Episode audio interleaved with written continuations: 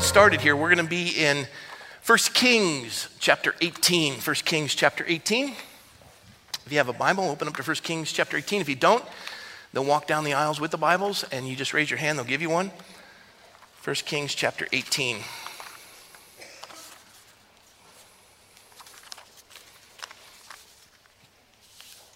I was at, uh, is it Paul Martin's restaurant?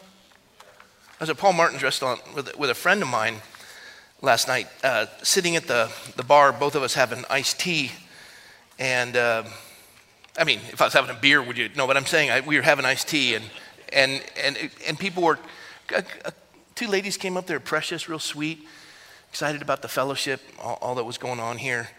Um, but I was so intrigued to sit with this friend of mine. He is uh, an attorney who, really, at this season in his life, has earned the right to have a drink with an umbrella on it on a beach, beach somewhere, just calling it quits. But he is in the thick of the fight, uh, contending and defending um, religious liberty across the country.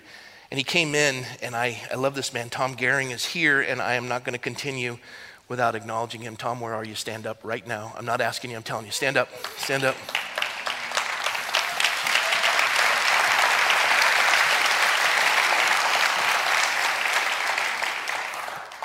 He hates it when I do this, but I don't do it anyway. He's never lost a case. And some of you are going, some, some of you are going, oh, you've jinxed it. Okay, then why are you serving that weird, you know, unchristian system of religion? What, jinxed? What is that? Like a curse? What, what witchcraft? Come on. You know why he hadn't lost the case? Because he prepares and he's diligent and he studies to show himself approved. And he doesn't take, you know, what he, he, he works as though it's, it, it's dependent on him and prays as, as though it's dependent on God.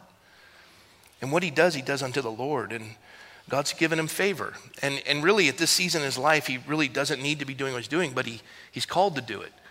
And this has been probably the hardest season of his life because he's working with Sean Feucht. The guy's he's got cases all over the country and he's defending him. So uh, grateful for you, Tom.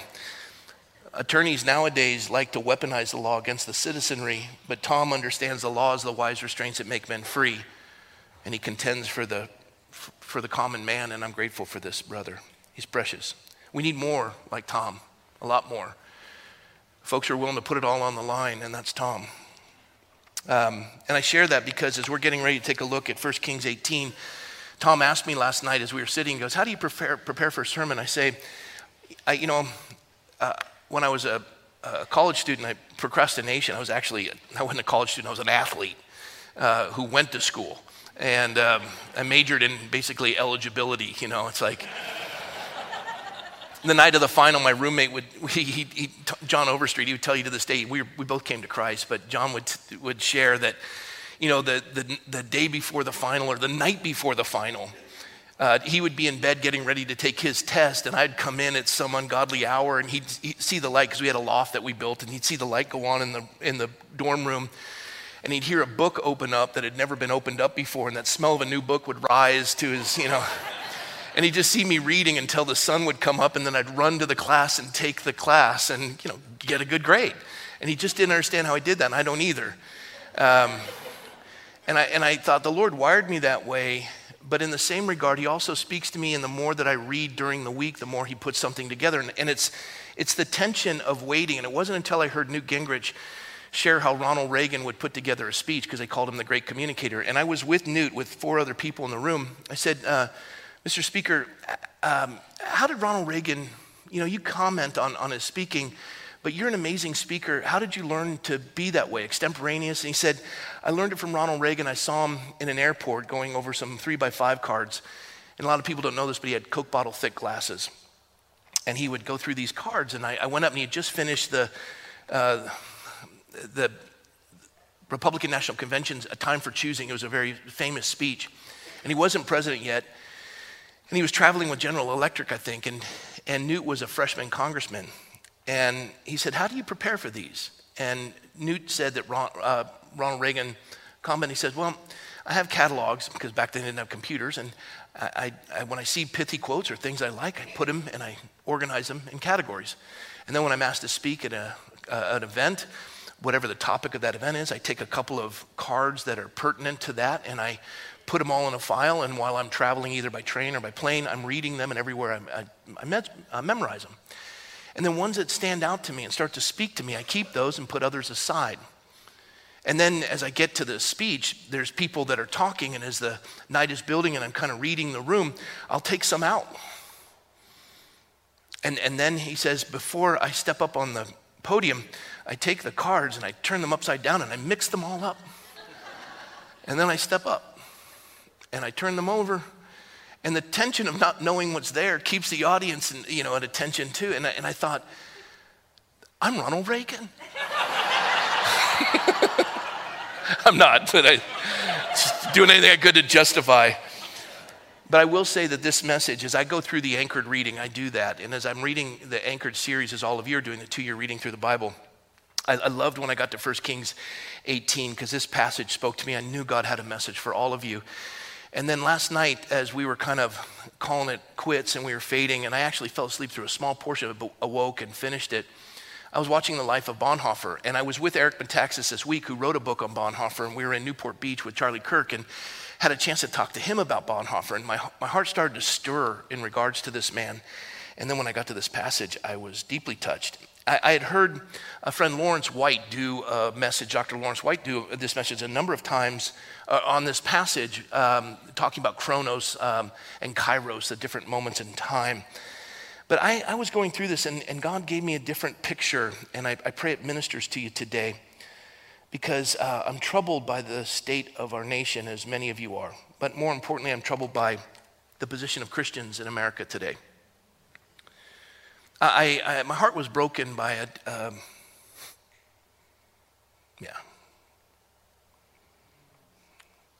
somebody who I deeply love and admire and has helped formulate so many of the things that I have stood by and articulated with their scholastic help.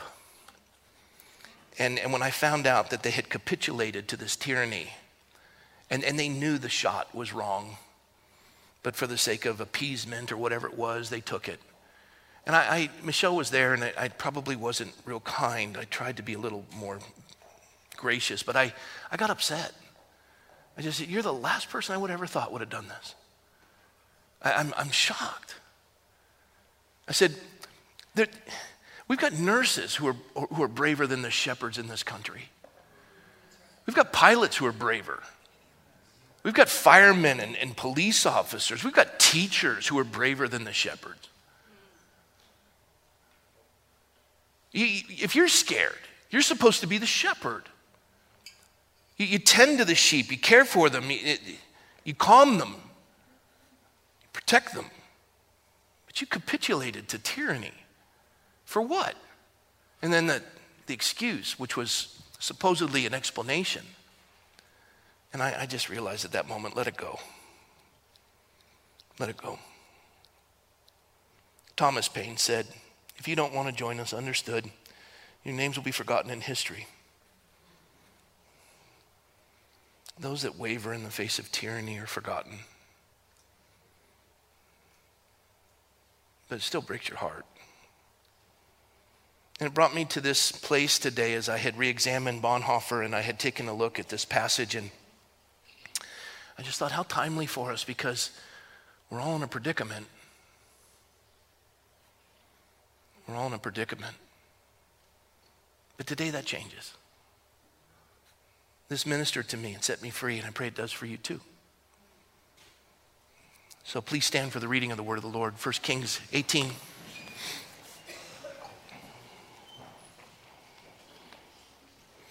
This is a story about Elijah, who is a, an intense prophet. Elisha was the mother man of Israel. He, he would follow Elijah. He was really sweet. Elijah was intense. The prophet's life is lonely. And, and he, he stood alone and the nation of Israel at the reading of 1 Kings 18 is very similar to the United States of America in 2021. A lot of people know God, they just don't worship Him. They speak with their lips, but their hearts are far from Him. They declare that they are Christians, but they serve Baal. And the ones that call for the question are the ones that are ostracized and alienated. And the part that jumps out at me the most is when the question is asked, the people are silent. They're just spineless, they're indecisive. It's the greatest travesty in America today is the indecisiveness of the church. Verse 20, I'll read out loud if you'll follow along silently. So Ahab sent for all the children of Israel and gathered the prophets together on Mount Carmel. And Elijah came to all the people and said, How long will you falter between two opinions? If the Lord is God, follow him. But if Baal is God, follow him. But the people answered him not a word. Then Elijah said to the people, I alone am left a prophet of the Lord, but Baal's prophets are 450 men. Therefore, let them give us two bulls, and let them choose one bull for themselves, cut it in pieces, and lay it on the wood. Put no fire under it, and I will prepare the other bull and lay it on the wood, but put no fire under it. Then you call on the name of your gods, and I will call on the name of the Lord. And the God who answers by fire, he is God. So all the people answered and said, it is well spoken. Now Elijah said to the prophets of Baal, Choose one bull for yourselves and prepare it first, for you are many, and call on the name of your God, but put no fire under it. So they took the bull which was given them, and they prepared it and called on the name of Baal from morning even till noon, saying, O Baal, hear us. But there was no voice, no one answered. And then they leaped about the altar which they had made. And so it was at noon that Elijah mocked them and cried aloud, For he is a God. Either he is meditating or he is busy. Inference is he's on the toilet. or he is on a journey, or perhaps he is sleeping and must be awakened. So they cried aloud and cut themselves, as there was their custom, with knives and lances until the blood gushed out on them. And when midday was past, they prophesied until the time of the offering of the evening sacrifice, but there was no voice, no one answered, no one paid attention. Then Elijah said to all the people, Come near to me. So all the people came near to him, and he repaired the altar of the Lord that was broken down. Elijah took the 12 stones according to the number of the tribes of the sons of Jacob, to whom the word of the Lord had come, saying, Israel shall be your name. Then with the stones he built an altar in the name of the Lord. And he made a trench around the altar large enough to hold the two seahs of seed. And he put the wood in order. He cut the bull in pieces and laid it on the wood and said, Fill four water pots with water, pour it on the burnt sacrifice and on the wood. And then he said, Do it a second time. And they did it a second time. He said, Do it a third time. They did it a third time so that the water ran all around the altar. And he also filled the trench with water. And it came to pass at the time of the offering of the evening sacrifice that Elijah, the prophet, came near and said, Lord God of Abraham, Isaac, and Israel, let it be known this day that you are God in Israel, and I am your servant, and I have done all these things at your word. Hear me, O Lord, hear me, that this people may know that you are the Lord God, and that you have turned their hearts back to you again. Then the fire of the Lord fell and consumed the burnt sacrifice, and the wood and the stones and the dust, and it licked up the water that was in the trench. Now, when all the people saw it, they fell on their faces and they said, The Lord, He is God. The Lord, He is God. And Elijah said to them, Seize the prophets of Baal. Do not let one of them escape. So they seized them. And Elijah brought them down to the brook Kishon and had a picnic with them there. No, I'm sorry. No, he, he, he executed them there. A lot of you guys struggle with that. I, I love the fact that the Bible doesn't hold back with what happens in the affairs of men. How long will you falter between two opinions? And they answered him not a word. Let's pray. Lord, we thank you for your word, which is living and breathing and sharpening two edged sword. Cause us to come alive today. We can no longer be paralyzed, anesthetized to indecisiveness. Today is a day of decision. Today we awaken. Either you are God or you are not. This day we are to choose. The nation desperately needs it, but more importantly, our families need it. Our city, our county, our state, our nation, the world. So, Lord, please, why is it that we sit between these two opinions and speak not a word? Why are we silent when we know it is wrong? God, help us, we pray. Awaken us. We commit all this to you, Lord. And we thank you in Jesus' name. Amen. Amen. Well, have a seat. Relax. Not too much.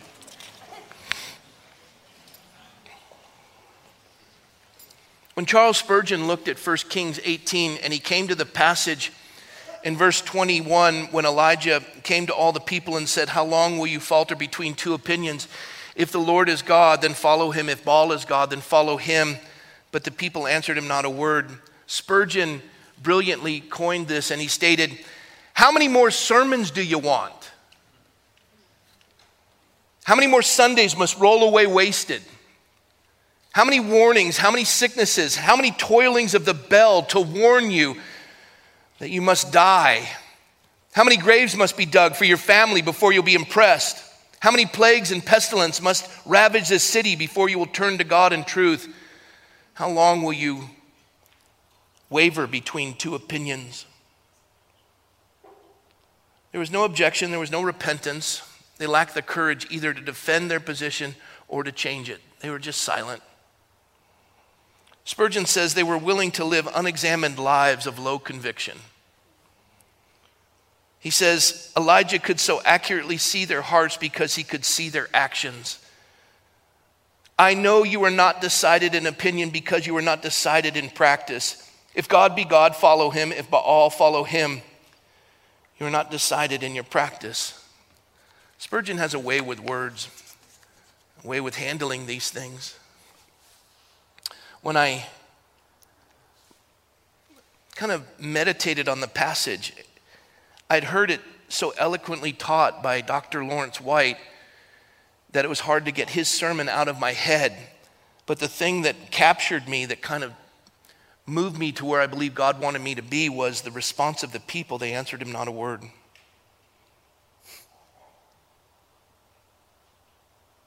Look, either God's God or he isn't. And if he's God,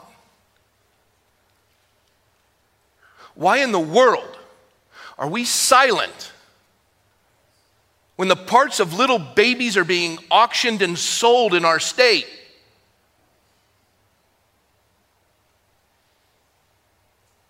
When they're being harvested and their parts are flushed into the sewer systems of our nation? Why are we silent with a vaccine that uses those baby parts to accomplish whatever this shot is? And we know it's wrong in every capacity. We, we look at a virus that our, our, our children have no danger of this virus. They're going to get sick, they're going to get a cold. But we're going to inject them with something that now we're watching in Taiwan. There's more deaths from the shot than there is from the virus. Almost 17,000 healthy Americans are dead today. You take all vaccine deaths combined since 2011, multiply it by more than 10, and you still don't equal the number of deaths created by this. For a virus that has a 99.7% survival rate, we're allowing our firefighters to be fired when less than a year ago they were heroes and we're silent. Our teachers are being fired and we're silent. Our pilots are being fired and we're silent. Our children are being injected and we're silent. Our nurses, our doctors, they're being fired and we're silent. We waver. We don't even have an opinion. We just don't, we don't want to rock the boat. And then we, we, we capitulate. We, there's nobody who thinks it efficacious. We take it because we, we want to work. We want to visit our grandkids. And the tragedy is, they're playing us. And they know it. And we're silent.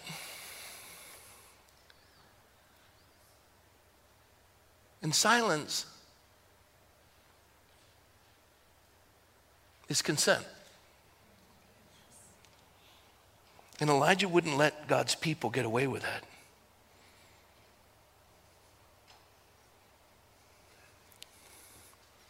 When they didn't answer him a word, he wouldn't put up with it.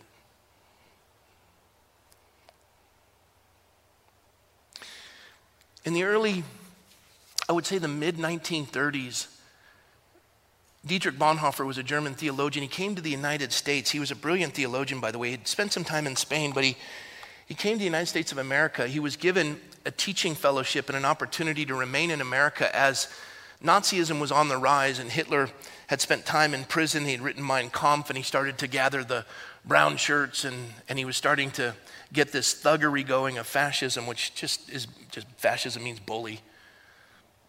And as he's taking a nation that was once responsible for the, for the Great Reformation, the, the Protestant Reformation, great theologians came out of Germany. They were responsible for, for the, the gospel moving throughout the known world. I mean, th- this was a remarkable place, Germany. Still is today, but back then, how is it that they took a place that was so well educated, so equipped, and turn it into a killing machine that would, uh, that would, would, would eviscerate and, and gas and burn six and a half million Jews and be responsible for what, 70 million deaths?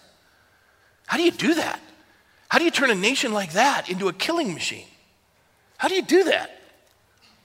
And, and Bonhoeffer was here in the States seeking the Lord, and he, he comes to this fervent relationship with the Lord in a black church in America writes his book, they offer him a teaching position, said, Look, you don't have to go back to that nightmare. He says, I must. That has to stop. Everyone had given up. He went back. That's why I want to. We talk about our firefighters when everyone's exiting a building, they're going in. And in this, this nightmare, the, the bravest people on, in this country are the first responders that we once called heroes, and now they're being fired and they're not quitting. They're, they're unifying together and they're standing in solidarity in opposition to what they know is a lie. And we must stand with them. We must stand with them.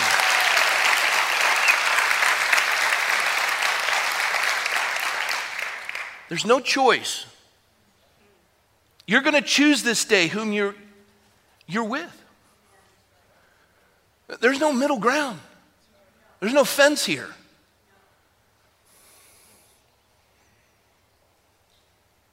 If he's God, then his word matters. And truth is important. Bonhoeffer understood this. I don't know if you know this, but in April 9th, in, in 1945, with seven other conspirators, he would be hung he would be hung at the Flossenburg concentration camp, and 21 days later, Hitler would be dead. Hitler, as the Third Reich was imploding, Hitler made sure that one of his last edicts and directives make sure that Bonhoeffer's hung, kill him. 21 days later, he would shoot Eva Braun and then kill himself in a bunker.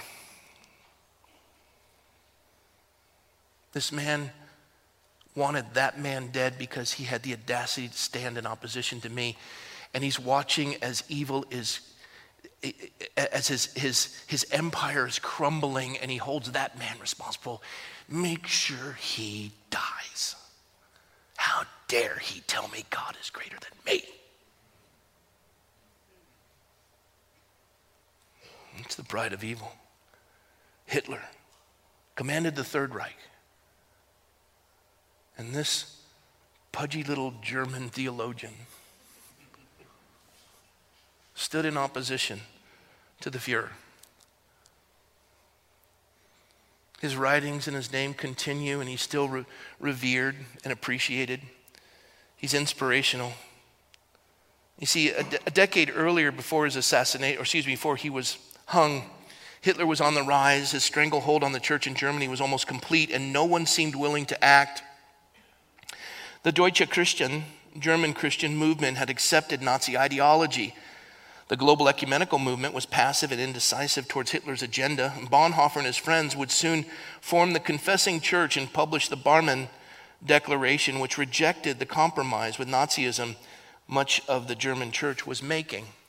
We're watching the church in America yield to tyranny. They're embracing socialism and communism. They're embracing the, the, the, the, the surrender of our freedoms. They're, they're, they're attempting to justify enslavement to a tyrannical government by using scripture to say it's neighborly to mask and vax, mask and vax. Bonhoeffer was pleading for, device, for de- decisive action, and on April 7, 1934, he wrote a letter to Henry Louis Henriod, the Swiss theologian who headed the Ecumenical World Alliance. He wrote, A decision must be made at some point, and it's no good waiting indefinitely for a sign from heaven that will solve the difficulty without further trouble. Even the ecumenical movement has to wake, uh, make up its mind and is therefore subject to error like everything human. Just quit the, the, paralysis of analysis. Do something. Do something. All of you are saying conspiracy theory. All of you are saying a bunch of stuff. Let me ask you this. A year ago, if I told you that our military would be required to be vaccinated or they would be discharged, and that all of our federal employees would be fired, and your schools would require your children to be injected with an mRNA experimental shot, and, and, or, or you would lose your job, you would have looked at me like I was smoking something. But we've been saying it for over a year, if not longer. And now you're going, well. I'm not talking about you, I'm talking about the people watching the video.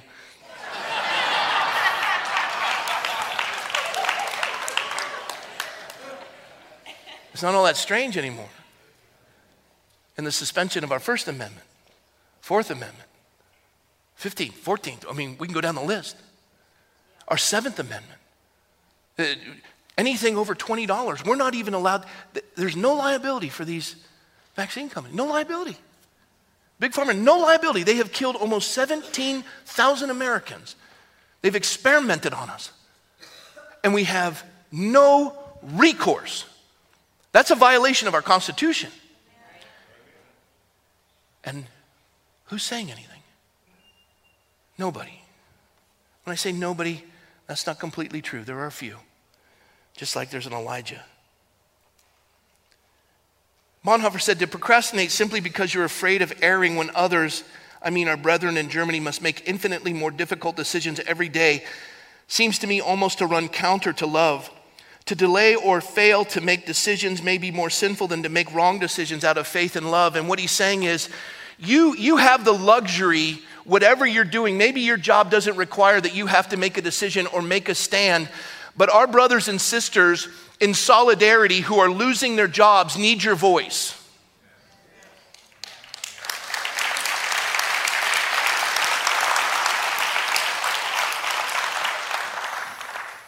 Now, Hitler was decisive. He was very decisive. The Ecumenical World Alliance was indecisive. They kept hoping things would work themselves out. There won't be a booster. We'll get to go back to normal. No, you won't. The last variant of COVID is totalitarianism. There's a lot of slots on that card. They're going to keep hitting you.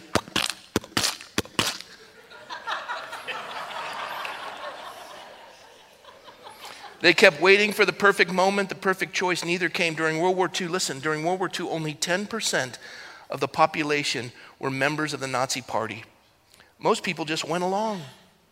Most just follow the line of least resistance, more committed to their own comfort and ease to the real purpose at hand.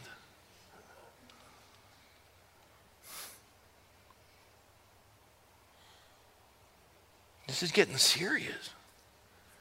Pastor Marty went to be with the Lord. 92 years young. He survived COVID. He was scared to death because we were under the, you know, watch. And they were waiting for somebody to die. Pastor Marty was worried. I go, Marty, it doesn't matter. We're free. He survived it. Tough. He's like a, he had the constitution of a government mule, just tough. And then he'd have to take a test to go visit Gwen. She's in hospice. And they required a flu shot. He got the flu shot on Friday, had problems breathing that day. Didn't feel well Saturday. Came to church Sunday. Sunday night, coughing up blood. Monday, midnight, he was dead. Cardiac arrest. Interesting shot. Not sure what they gave him. All I can tell you is there is no shot this government has that I ever want again. I don't trust them.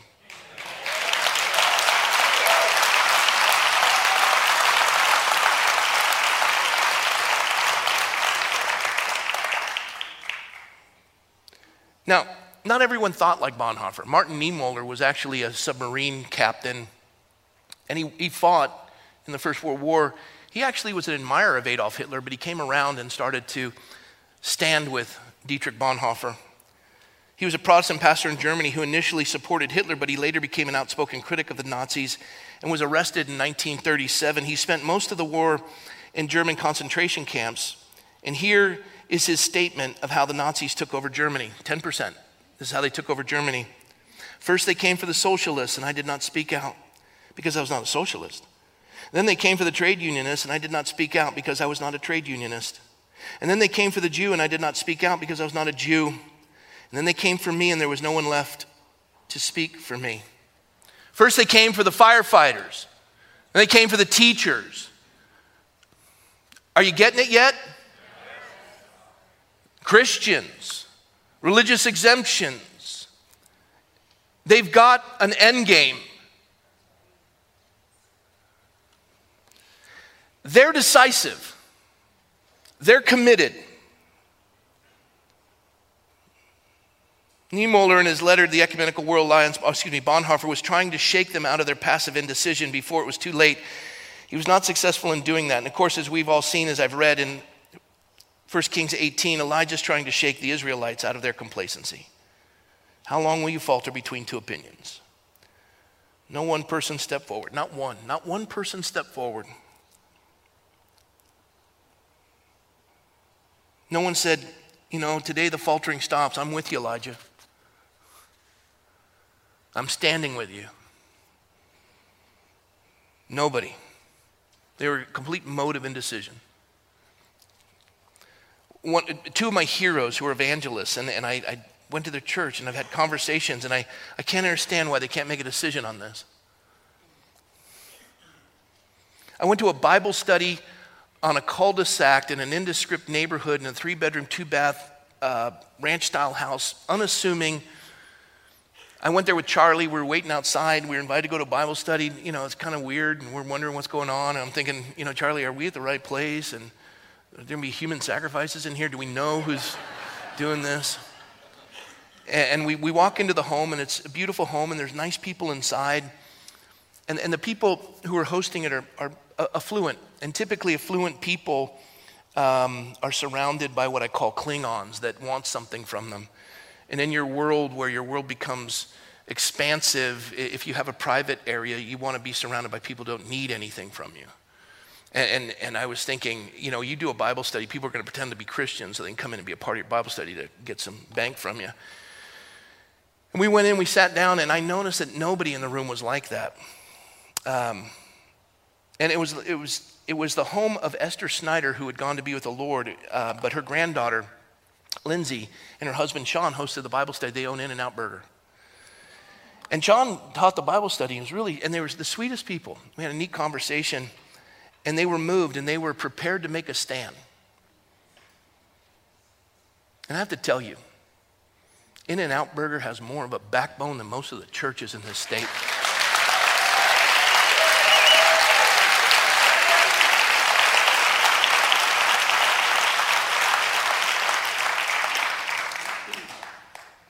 I don't think the church gets it, but evil slips up on you. It's like Indian underwear creeps up on you. It doesn't jump in your face with a pitchfork and a red tail. It comes in a disguise. It, it, comes disguised. The words on the surface sound pretty reasonable. It's the trends that you have to watch. Okay? It's the trends that you have to watch. The problem is not just what has happened and is happening. The problem is also where is this going? What's the end game of this? I've already I told you. Told you since day one. The end game is totalitarianism. The end game is a dismantling of this republic. That's the end game. The end game is enslavement. The end game is, a, is the same thing in 6,000 years of recorded history. It's not hard to figure out. It's the same roadmap. Oligarchies. That is the, this, is, this is the exception. You think America is this way because of something other than God, you are, you are mistaken. Freedom, mankind doesn't give freedom. They, do, they, they want you to work for them. You are their peons, they're the tyrants. They want to take away any vestige of freedom. And, and I don't, left or right, you're, if you're independent, Democrat, Republican, listen, all of us right now are losing it. Bobby Kennedy and I were on a radio program. I, I was a guest host on KKLA Thursday and Friday. I'm doing it again Monday. A guy calls in. I said, He's a lifelong Democrat. I'm a lifelong Republican. We're both in agreement on the fact that we don't want our liberty taken. And the guy goes, He's an anti vax wacko. That's all the left has is ad hominem attacks. I go, Well, first of all, he's not anti vax. Yes, he is. I go, No, he's not. You need to check your facts. And secondly, a wacko. Huh. Harvard law degree, Georgetown, Virginia law degree, I mean, Harvard graduate, Virginia law degree. He's won massive cases against Big Pharma. You're the wacko, dude. I didn't say that because I don't participate in ad hominem attacks, but I felt it. I wanted to say it. And yet, I'm, I'm looking at this man contending. He's, he's lost everything for the sake of standing for truth. The most iconic name in America, the Kennedy, his father was assassinated running for president. His uncle was assassinated. And now his character's assassinated. And he's thinking, if they, they stood for that, I'm willing to stand for this. He's, he's relentless and tireless. And, and they, they don't even know what they speak. They've just attacked everything and they've canceled him. Dr. Judy, same way. Everybody. You dare to stand against an uh, opposing narrative and speak the truth and talk about all of these cases and, and no liability and, and where this is going. And he's, he's an attorney that contends and lays these out. And the people that would call in and be upset about it had no facts, they just didn't like it. Look, time out. Just like with abortion, all of us in our lifetime have been subject and have made a decision contrary to what God likes. We were raised that way. I, I was pro choice. I, I, I I dealt with that when I came to Christ. I had to make a decision. I remember walking out of my parents' house when my dad said, Your girlfriend has to get an abortion or you'll never step foot in this house again. That's the day I grew up. That's the day I walked out and I, I didn't waver. I wasn't indecisive. It wasn't a blob of tissue. It's a human being. I don't, I, you take away my family home, take away my relationship with you. I will not participate in the murder of another human being willingly or unwillingly ever. I'm not going to do it. Now, if that costs you something, remember this you're going to breathe your last on this earth and stand before God and give an accounting of your life. Children are made, they're, they're, they're a blessing from the Lord, as we saw in the dedication. They're a gift from God. They're fearfully and wonderfully made, knitted together in their mother's womb. Does that mean that, that, that all of us in this room have been free from the scourge of participating in so heinous an action as abortion, all of us have blood on our hands. Okay. But don't double down and defend your lousy decision by shelving the truth and, and fighting by emotion. Recognize you're wrong and agree with God. That's repentance and just move on. And you're not going to be popular, but you're going to be right with the Lord, and kids will live. Same thing with the the shot.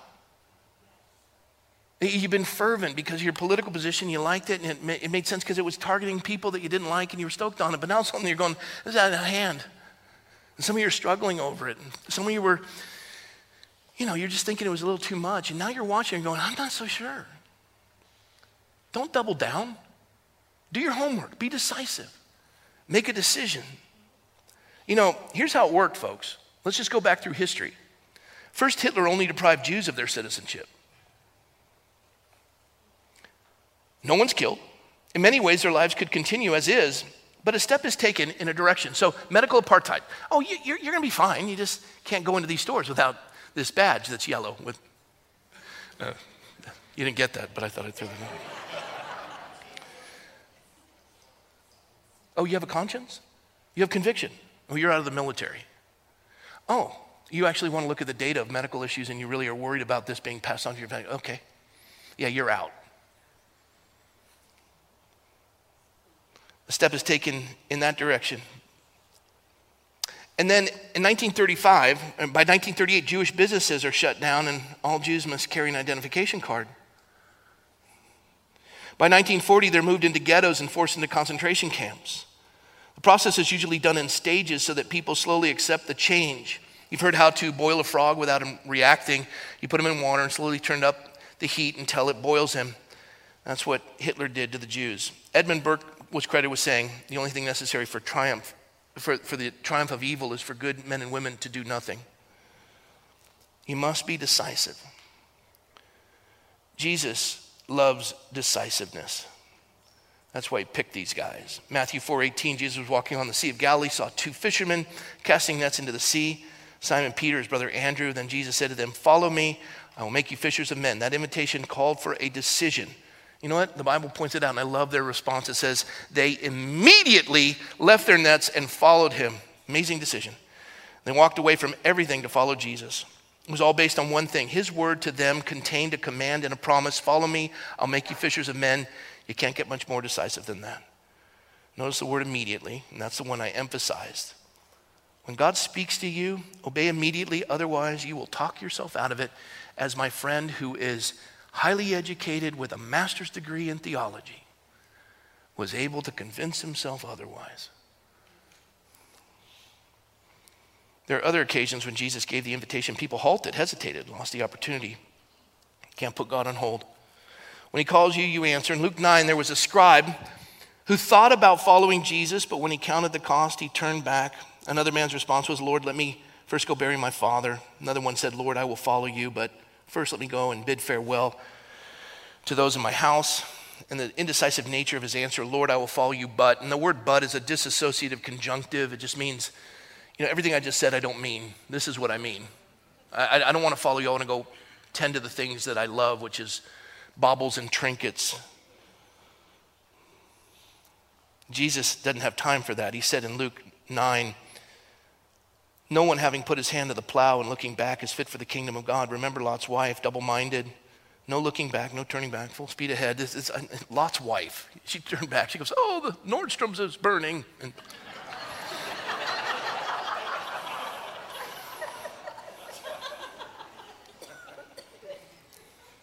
And I wrote this down after my conversation with my friend that broke my heart. I often see people under delusion that a good excuse was the same as obedience. Those people excuse themselves from the greatest opportunity they could ever have in life. Be careful that you produce obedience and not just good excuses. James and John, the sons of Zebedee, responded the same way that Peter and Andrew responded to their call. They too were busy men. And they were mending their nets, but immediately they left the boat and their father and followed the Lord. People wallow in decision making process for various reasons. Perhaps it's because they genuinely don't have enough information. That's not true for all of us. You may not have it all, but you have enough. There's always going to be an element, a risk of decision. Simply because we don't have infinite knowledge, we don't know the future. It doesn't mean that you're to be uh, uh, experience paralysis by analysis.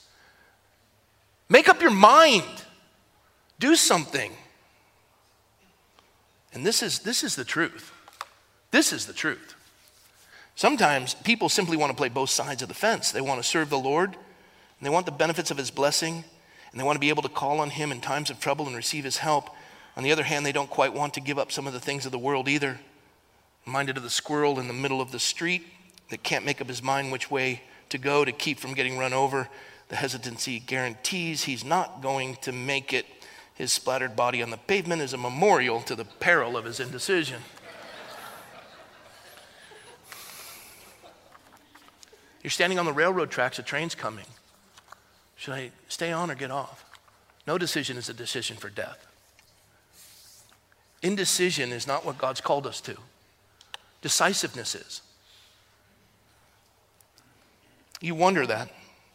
The nation, just like they were in 1 Kings 18 with Joshua in chapter 24, Joshua speaks to the people. He says, Now therefore, fear the Lord, serve him in sincerity and in truth. Put away the gods which your fathers served on the other side of the river in Egypt. And now it's time to serve the Lord. If it seems evil to you to serve the Lord, choose for yourselves this day whom you will serve.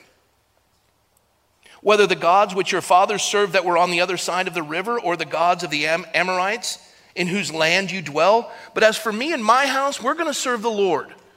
Now you need to make a decision. Either he's God or he isn't. The two great truths of the universe there's a God and you are not him.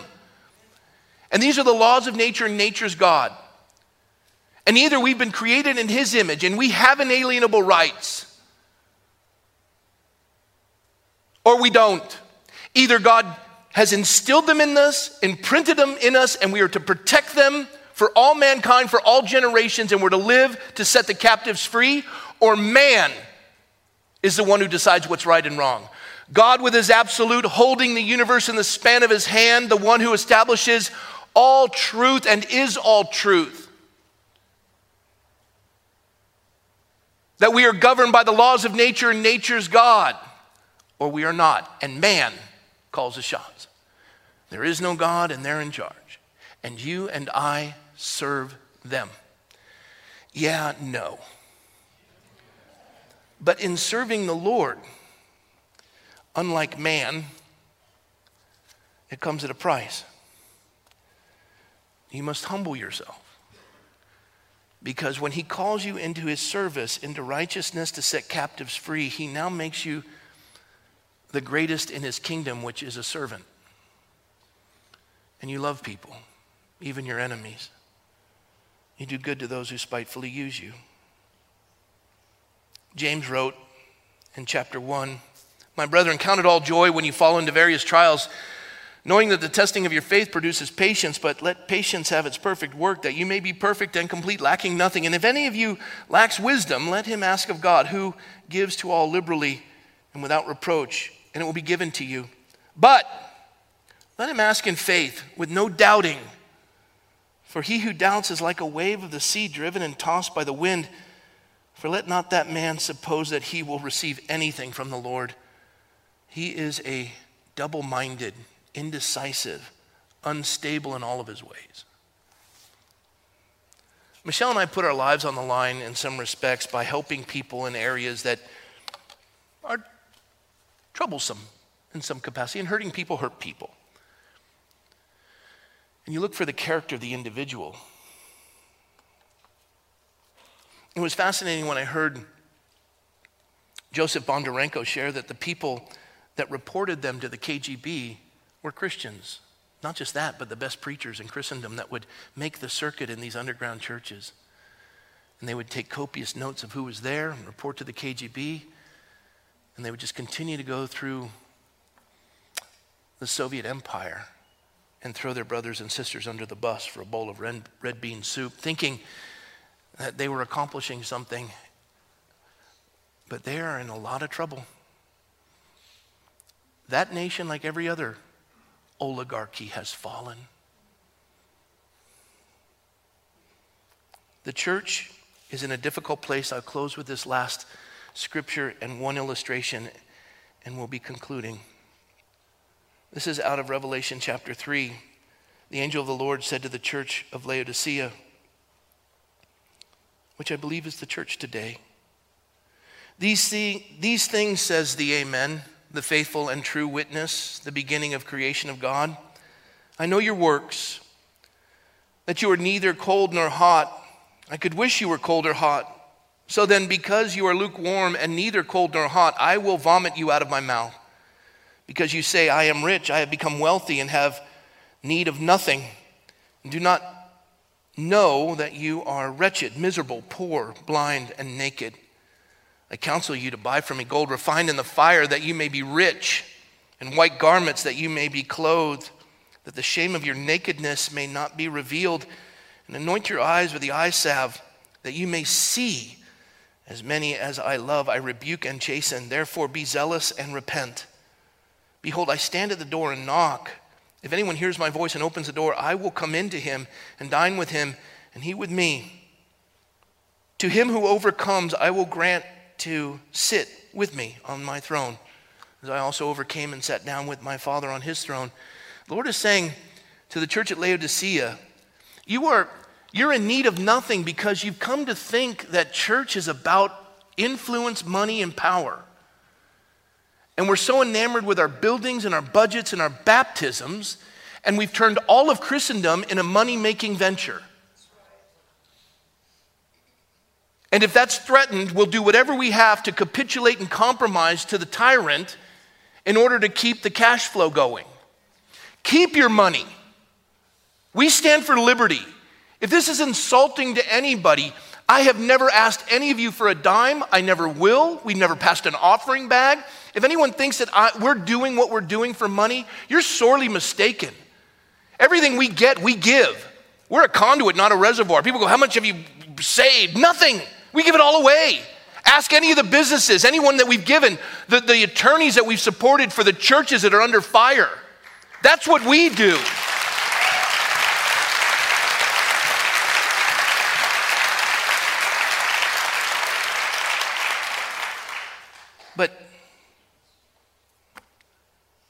We're so stuck in first world problems. The church is wondering should we use the proper pronouns? People are starving in, in parts of the world. They, they, they could care less about pronouns. What, our children have been so indoctrinated because we have been running after the, the, the gift instead of the giver that we're, we're, we're so blown away by our treasures that we, we have relegated our children to be indoctrinated and we no longer take God at His word that we are stewards of their lives, that we're to raise them in the love and the admonition of the Lord. We have, we have subjected them to a secular environment that has removed God and has indoctrinated them and separated them from us. And that they come home at Thanksgiving when you have paid with the money you've earned in capitalism to send them to a school. And they come back and they say, Is, is that a cruel free turkey? Is this cruelty free? And this isn't Thanksgiving, this is Indigenous People Day. And I have new pronouns.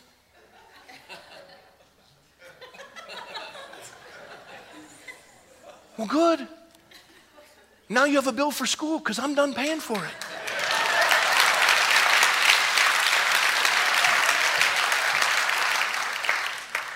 But then you take your money and you put it on the buildings of those schools. Because ego. You, have you, arrived. You put it on that building. And, and then they just use it to indoctrinate more. It's time to just stop. Quit being lukewarm. Today's the day that we say, you know what, Lord? This nation is under fire. Liberty is under attack. This republic is holding on by a thread. And only a moral people can govern a republic. And God, you say in Jeremiah 18, if, if I intend evil for a nation and they repent, I'll relent from the evil I intended to do. Lord, I don't know what eschatology everyone believes or what they think the end times, or they're looking at the geopolitical landscape and they think it's a juggernaut that can't be stopped. Give it a rest. No one ever appointed you judge, jury, and advocate of the end times. We're pre trib, premillennial at Calvary Chapel, but I got news for you. I don't have a clue. I got work to do. So just roll your sleeves up and get back to work because we got generations that need us to give them a future.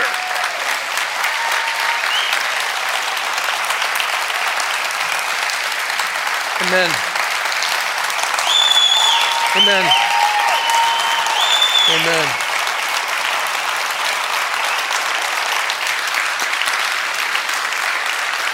All right. God bless you guys. All right, I'll have the worship team come up because you've earned it. No, I'm kidding. We'll have the worship team come up, and I'm going to, I'm to share this while they're, they're, they're coming up.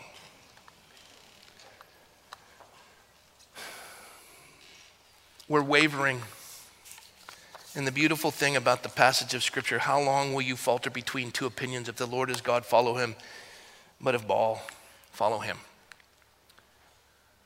Everyone who made a decisive decision, their names are written in the annals of history. And everyone who didn't, you don't remember them. They're on the ash heap of forget. I always think of David, I told you last week, when he runs out on the battlefield in Valley of Elah. As a ruddy young boy takes on a nine foot, 10 inch giant, invokes the three names of God Lord of hosts, living God, Jehovah, meaning I'll be for you whatever you need when you need it. He doesn't call Goliath a champion, he doesn't call him a giant. He calls him a reproach and a defiler of the armies of Israel. And when Goliath mocks him, David looks at him and he says, You come at me with weapons that are far superior than my own earthly wise. But I got a secret for you, Goliath. You think this battle is against you and me, but it's not. This battle is against you and God. And you've opened up a can of Jesus you're not going to get the lid on. When the Bible says God holds the heavens in the span of his hand, and I love this illustration, you come down to that Milky Way galaxy, and there you find our solar system. And then you come down there to that little blue marble earth. And then you go down there to the Middle East. And you go over there to Judah. And you go down there to the Valley of Elah. There, there's Goliath, really. Goliath, Goliath's really big, and he's screaming, and you go, cut your head off, and feed you birds in the air. And,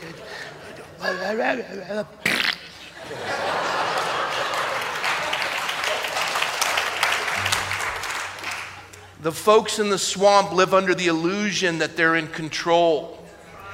You are children of the living God. And they are in defiance to freedom. Stand and worship the King of Kings and the Lord of Lords. It's time for America to be set free. God bless you guys.